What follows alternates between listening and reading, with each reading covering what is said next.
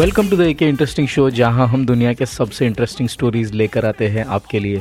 और ये है ए के इंटरेस्टिंग मिनीज, यानी कि bite size episodes packed with mind blowing and super interesting stuff. मैं हूं आपका होस्ट साइमो द स्नाइपर, और बिना देर किए जल्दी से शुरू करते हैं आज का एपिसोड।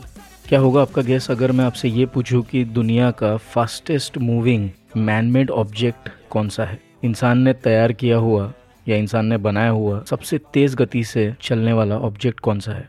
आप में से ज़्यादातर लोग शायद गेस करेंगे कि कोई रॉकेट होगा या कोई स्पेसक्राफ्ट होगा। आपका गेस बिल्कुल सही होगा। आज की डेट में यानी कि दो हज़ार बाईस साल में दुनिया का fastest moving man made object एक स्पेसक्राफ्ट है, जो कि नासा का तैयार किया हुआ पार्कर सोलर प्रोब है।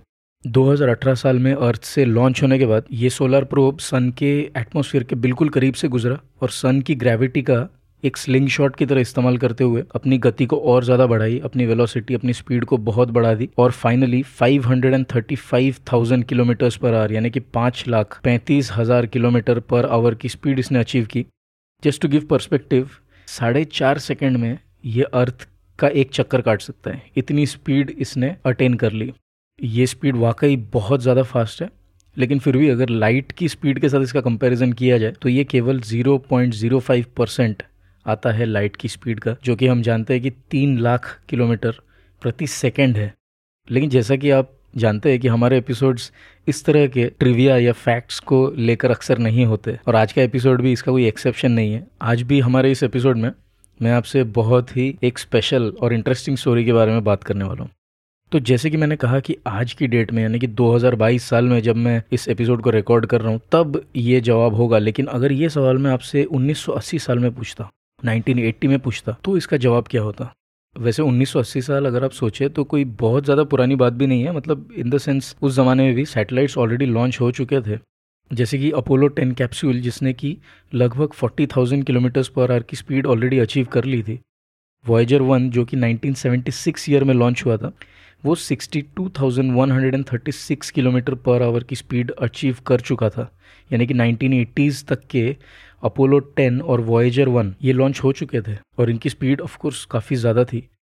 वैसे वॉयजर वन के बारे में और एक इंटरेस्टिंग फैक्ट आपको बताना चाहता हूँ कि वॉयजर वन दुनिया का सबसे दूर चला हुआ मैन मेड ऑब्जेक्ट है। सबसे ज़्यादा डिस्टेंस जिस ऑब्जेक्ट ने कवर की है वो वॉयजर वन है। नाइनटीन सेवेंटी सेवन में लॉन्च होने के बाद इसने हर साल तीन सौ बाईस मिलियन माइल्स की जर्नी कवर की है और आज की डेट में अपने सोलर सिस्टम को भी पार कर चुका है। तो ऐसा बिल्कुल नहीं कि स्पेसक्राफ्ट्स एग्जिस्ट ही नहीं करते थे नाइनटीन एटी में। तो आपको हैरानी होगी ये जानकर कि उन्नीस सौ अस्सी साल तक के दुनिया का सबसे fastest moving man made object एक लोहे का मैनहोल कवर था, जो हम अक्सर सड़कों पर देखते हैं। लोहे का बना हुआ मैनहोल कवर होता है, बहुत ही सिंपल सा दिखने वाला, डे टू डे लाइफ में हमारे आमने सामने आने वाली एक चीज़ है। लेकिन नाइनटीन एटी साल में एक मैनहोल कवर दुनिया का सबसे तेज़ चलने वाला ऑब्जेक्ट था। ऑब्वियसली आपके मन में सवाल उठ रहा हो कैसे, तो जल्दी से इसके अंदर डीप डाइव करते हैं और जानते हैं कि कैसे हो सकता है। कहानी की शुरुआत होती है नाइनटीन फिफ्टी सेवन में और इस ऑपरेशन का नाम था ऑपरेशन प्लम्बॉब। ऑपरेशन प्लम्बॉब एक सीरीज़ ऑफ न्यूक्लियर टेस्ट था। इसमें लगभग उनतीस न्यूक्लियर टेस्ट किए थे यूएस मिलिट्री ने अट्ठाईस मई और अक्टूबर सात नाइनटीन फिफ्टी सेवन के बीच में, और ये टेस्ट हुए थे नेवाडा टेस्ट साइट पर। ये one of the longest and the most comprehensive test था जो यूनाइटेड स्टेट्स के द्वारा किया गया था। बाद में जब इस टेस्ट के रिजल्ट्स डीक्लासिफाई किए गए, यानी कि इसकी जो इन्फॉर्मेशन थी इस ऑपरेशन की सारी, ये पब्लिक डोमेन में आ गई, लोगों को इसके बारे में पता चला, तो ये काफ़ी ज़्यादा कंट्रोवर्सीज के अंदर घिर गई। ऑपरेशन प्लम्बॉब के बहुत सारे ऑब्जेक्टिव थे, जैसे कि टैक्टिकल वेपन डिज़ाइन को इम्प्रूव करना, बायोमेडिकल एक्सपेरिमेंट्स कंडक्ट करना, सेफ्टी टेस्टिंग करना, बॉम्ब्स की कंपोनेंट्स को टेस्ट करना, डिज़ाइंस को टेस्ट करना, थर्मो न्यूक्लियर सिस्टम्स को टेस्ट करना। तो basically these might be all technical terms, but आप समझ सकते हैं कि इस ऑपरेशन की जो वैल्यू थी ये काफ़ी ज़्यादा थी। लेकिन इन टेस्ट को करने के दौरान जो कंडीशंस वहाँ पर क्रिएट हुए, इसको लेकर ये ऑपरेशन काफ़ी ज़्यादा कंट्रोवर्सी में घिर गई थी बाद में, जब इसकी इन्फॉर्मेशन को डीक्लासिफाई किया गया। साइंटिस्ट बहुत ज़्यादा कंसर्न थे इसकी वजह से जनरेट होने वाली रेडिएशन को लेकर और इसका क्या इफेक्ट होगा बायोलॉजिकल लाइफ और ह्यूमंस के ऊपर। इस ऑपरेशन के दौरान बारह सौ सूअरों को इस्तेमाल किया गया था, बारह सौ पिग्स को सब्जेक्ट किया गया था बायोमेडिकल एक्सपेरिमेंट्स के लिए, और इनके साथ क्या हुआ होगा और इसका क्या नतीजा होगा इसका आपको बहुत अच्छी तरीके से अंदाज़ा लग सकता है। अगर न्यूक्लियर टेस्टिंग में इनका इस्तेमाल किया तो आई एम प्रीटी श्योर कि इनकी जो फाइनल जगह होगी वो छः फीट ज़मीन के नीचे ही होगी। हम इससे जुड़ी हुई थोड़ी कंट्रोवर्सी को देख लेते हैं कि इसमें और क्या क्या चीज़ें काफ़ी कंट्रोवर्शियल रही थी। इसमें बहुत ज़्यादा मात्रा में रेडिएशन तैयार हुई थी, बहुत ज़्यादा मात्रा में रेडिएशन एटमॉस्फेयर में रिलीज़ हुई थी और डेफिनेटली ह्यूमंस और बायो लाइफ को इसकी वजह से काफ़ी ज़्यादा नुकसान भी झेलना पड़ा होगा। डॉक्यूमेंट्स के अनुसार अट्ठावन हज़ार तीन सौ kilo curies of radio iodine I one thirty one atmosphere में रिलीज़ हुआ था over a period of four months, जो कि बेसिकली बहुत ज़्यादा मात्रा है as compare to healthy levels, इतना तो हम डेफिनेटली कह सकते हैं। सिविलियन एक्सपोजर के साथ साथ जो ट्रूप एक्सरसाइजेज वहाँ पर किए गए थे, यानी कि जो सेना वगैरह के साथ वहाँ पर कुछ एक्सरसाइजेस किए गए थे, उसमें तीन हज़ार सर्विसमैन काफ़ी ज़्यादा रेडिएशन को उन्हें झेलना पड़ा था। और एक सर्वे जो नाइनटीन एटी में किया गया था उसके अनुसार इनमें से बहुत से लोगों को ल्यूकेमिया जैसी बीमारी से भुगतना पड़ा था। खैर, ऑपरेशन प्लम्बॉब के अंदर में कुछ अंडरग्राउंड टेस्ट भी किए गए थे और अगस्त के महीने में नाइनटीन फिफ्टी सेवन में पास्कल बी नाम का एक न्यूक्लियर टेस्ट किया गया। इस टेस्ट के लिए पहले एक चार सौ फुट का होल जो है ज़मीन में डिग किया गया और इस चार सौ फीट के होल के नीचे जो है न्यूक्लियर बॉम्ब को रखा गया। तो चार सौ फीट के इस गड्ढे को तैयार किया गया और इसके नीचे जो है न्यूक्लियर बॉम्ब को रखा गया। तो अब जब ये बॉम्ब फटेगा तो ऑब्वियसली होल से बाहर आएगा इसका जो रेडिएशन है, तो उसे रोकने के लिए डॉक्टर रॉबर्ट ब्राउनली नाम के एक साइंटिस्ट को इस गड्ढे को कवर करने की जिम्मेदारी दी गई। डॉक्टर ब्राउनली ने एक आधे टन का कंक्रीट मैनहोल का कवर तैयार किया और उम्मीद की कि ये आधे टन का कंक्रीट मैनहोल कवर इस न्यूक्लियर बॉम्ब के इफेक्ट को रोक पाएगा। लेकिन उम्मीद की इसलिए कह रहा हूँ क्योंकि डॉक्टर ब्राउनली ने जो मैथ किया था उसी ने इस एक्सपेरिमेंट के सक्सेस के ऊपर थोड़ा सा डाउट डाल दिया था और उन्होंने खुद ही वार्न किया था कि शायद ये मैनहोल कवर इस एक्सट्रीम एक्सप्लोजन को रोक ना पाए। लेकिन खैर, अब जब इतने सारे नियमों को तोड़ा ही जा रहा था तो कुछ और ही सही, न्यूक्लियर फिजिसिस्ट ने डिसाइड किया कि फिर भी इस प्लान के साथ वो आगे बढ़ेंगे और जो पास्कल बी नाम का जो एक्सपेरिमेंट है उसे फिर भी किया गया। तो बेसिकली इस गड्ढे के ऊपर एक आधे टन का कंक्रीट का मैनहोल कवर था और उसके ऊपर फाइनली एक कैप को वेल्ड किया गया था जो कि लोहे का बना हुआ था। तो गड्ढा उसको कवर किया कंक्रीट से और उसके ऊपर एक कैप लगाया आयरन का, जिससे कि हम मैनहोल कवर कह रहे हैं।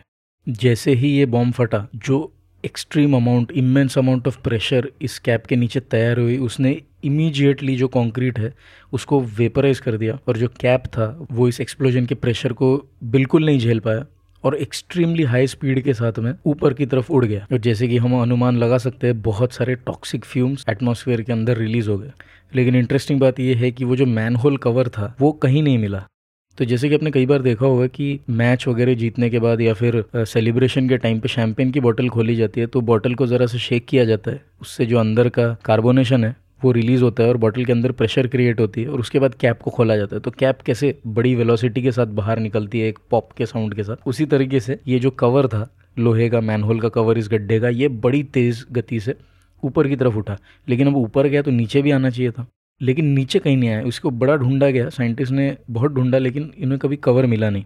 तो उस समय इन्होंने इस एक्सपेरिमेंट के फुटेज को देखा और कई सारे स्लो मोशन कैमरास वहाँ पे, यानी बहुत ही हाई फ्रेम रेट वाले कैमरास वहाँ पर जो लगे हुए थे उसके फुटेज को इन्होंने देखा और तब उन्हें बड़ी ही इंटरेस्टिंग चीज़ के बारे में पता चला। बहुत से साइंटिस्ट का मानना है कि ये जो मैनहोल कवर है पास्कल बी एक्सपेरिमेंट का, this was at that time the fastest moving man made object ever. तो आखिर ये मैनहोल कवर कितनी स्पीड से गया और वो मैनहोल कवर गया कहाँ, प्रश्न ये उठता है। तो जब हाई स्पीड कैमरा के फुटेज को देखा गया तो इस कैमरा के फुटेज में केवल एक फ्रेम में वो मैनहोल कवर ऊपर की तरफ जाता हुआ दिखता है, मतलब एक फ्रेम में वो अपीयर होता है। So based on the frame rate और कितनी दूर वो मैनहोल कवर ट्रैवल किया था, इसके बेसिस पर यह अंदाज़ा लगाया साइंटिस्ट ने कि इसकी एक्चुअल स्पीड कितनी हुई होगी। तो इस फुटेज के द्वारा जो अंदाज़ा लगाया गया वो ये था कि ये मैनहोल कवर सैंतीस माइल्स पर सेकेंड की गति से वहाँ से ऊपर की तरफ निकल पड़ा। तो अगर हम इसे माइल्स पर आवर में कन्वर्ट करें तो ये one lakh thirty thousand miles per hour की स्पीड ले लेता है, यानी कि लगभग two lakhs nine thousand kilometre per hour की स्पीड। ये स्पीड हमारे अर्थ के एस्केप वेलोसिटी से पाँच गुना ज़्यादा है और जैसे कि हम जानते हैं कि अगर कोई भी ऑब्जेक्ट एस्केप वेलोसिटी को अचीव कर लेता है तो वो हमारे अर्थ के ग्रेविटेशनल पुल को तोड़ता हुआ, हमारे एटमॉस्फेयर को एस्केप करता हुआ अर्थ को एस्केप कर जाएगा, मतलब कि आउटर स्पेस में निकल जाएगा। अगर हमारे सोलर सिस्टम में देखा जाए तो मर्क्यूरी का जो एस्केप वेलोसिटी है वो सबसे कम है। मर्क्यूरी की एस्केप वेलोसिटी लगभग four point two five kilometre per second की है। तो क्या आप गेस कर सकते हैं कि ये इनफेमस मैनहोल कवर कहाँ होगा आज? वैसे तो आज तक भी साइंटिस्ट डिबेट करते हैं कि मैनहोल कवर क्या वाकई स्पेस में निकल गया होगा या नहीं, लेकिन पॉपुलर थियोरी के अनुसार ये मैनहोल कवर वाकई अर्थ के ग्रेविटी को एस्केप करता हुआ स्पेस में निकल गया। बहुत से साइंटिस्ट ने यह दावा किया कि मैनहोल का कवर डेफिनेटली अर्थ के ऊपर कहीं ना कहीं मिलेगा और ये पॉसिबल नहीं है कि इतनी स्पीड से निकल गया हो, लेकिन आधा सेंचुरी बीत चुका है और आज तक ये कॉन्क्रीट कैप मिसिंग है। डॉक्टर ब्राउनली, इन्होंने खुद ही पब्लिकली कन्फेस किया कि इन्हें भी कोई अंदाज़ा नहीं है कि एक्चुअली ये मैनहोल कवर कहाँ गया, लेकिन उनके अनुसार ये स्पेस में जाने से पहले ही एटमॉस्फेयर में डिसइंटीग्रेट हो गया होगा, यानी पूरी तरीके से पिघल के राख बन गई होगी इसकी। लेकिन दूसरे तरफ उनके कैलकुलेशंस के अनुसार ये इम्पॉसिबल नहीं है कि ये मैनहोल कवर वाकई स्पेस में निकल गया होगा। लेकिन चाहे ये स्पेस में गया या नहीं गया, ये एक अलग सब्जेक्ट है, लेकिन नाइनटीन एटी में हम ये डेफिनेटली कह सकते हैं कि the fastest moving man made object was this iron manhole cover. तो शायद हमें कभी ये पता ना चले कि ये मैनहोल कवर के साथ आखिर क्या हुआ, क्या ये स्पेस में गया है, क्या ये धरती पर गया, क्या ये हवा में ही डिसइंटीग्रेट हो गया, ये शायद हमें कभी नहीं पता चले। लेकिन एक सिंपल सा मैनहोल कवर किस तरीके से उस समय हिस्ट्री क्रिएट कर गया, ये बड़ी दिलचस्प चीज़ है। आई एम प्रिटी श्योर कि आपको आज का ये एपिसोड बहुत पसंद आया होगा। मैंने जब इस फैक्ट के बारे में जाना और इसको थोड़ा और डीपली जाकर समझा तो मुझे पर्सनली ये बहुत ही ज़्यादा एनकरेजिंग लगा। एनकरेजिंग क्यों लगा? क्योंकि एक मैनहोल कवर, एक सिंपल सा मैनहोल कवर किस तरीके से खुद को एक लेजेंडरी स्टेटस तक पहुँचा पाया, ये जानकर मुझे बड़ा अच्छा लगा। तो चाहे लाइफ में सिचुएशन कितनी भी खराब हो, कभी खुद को छोटा नहीं समझना चाहिए।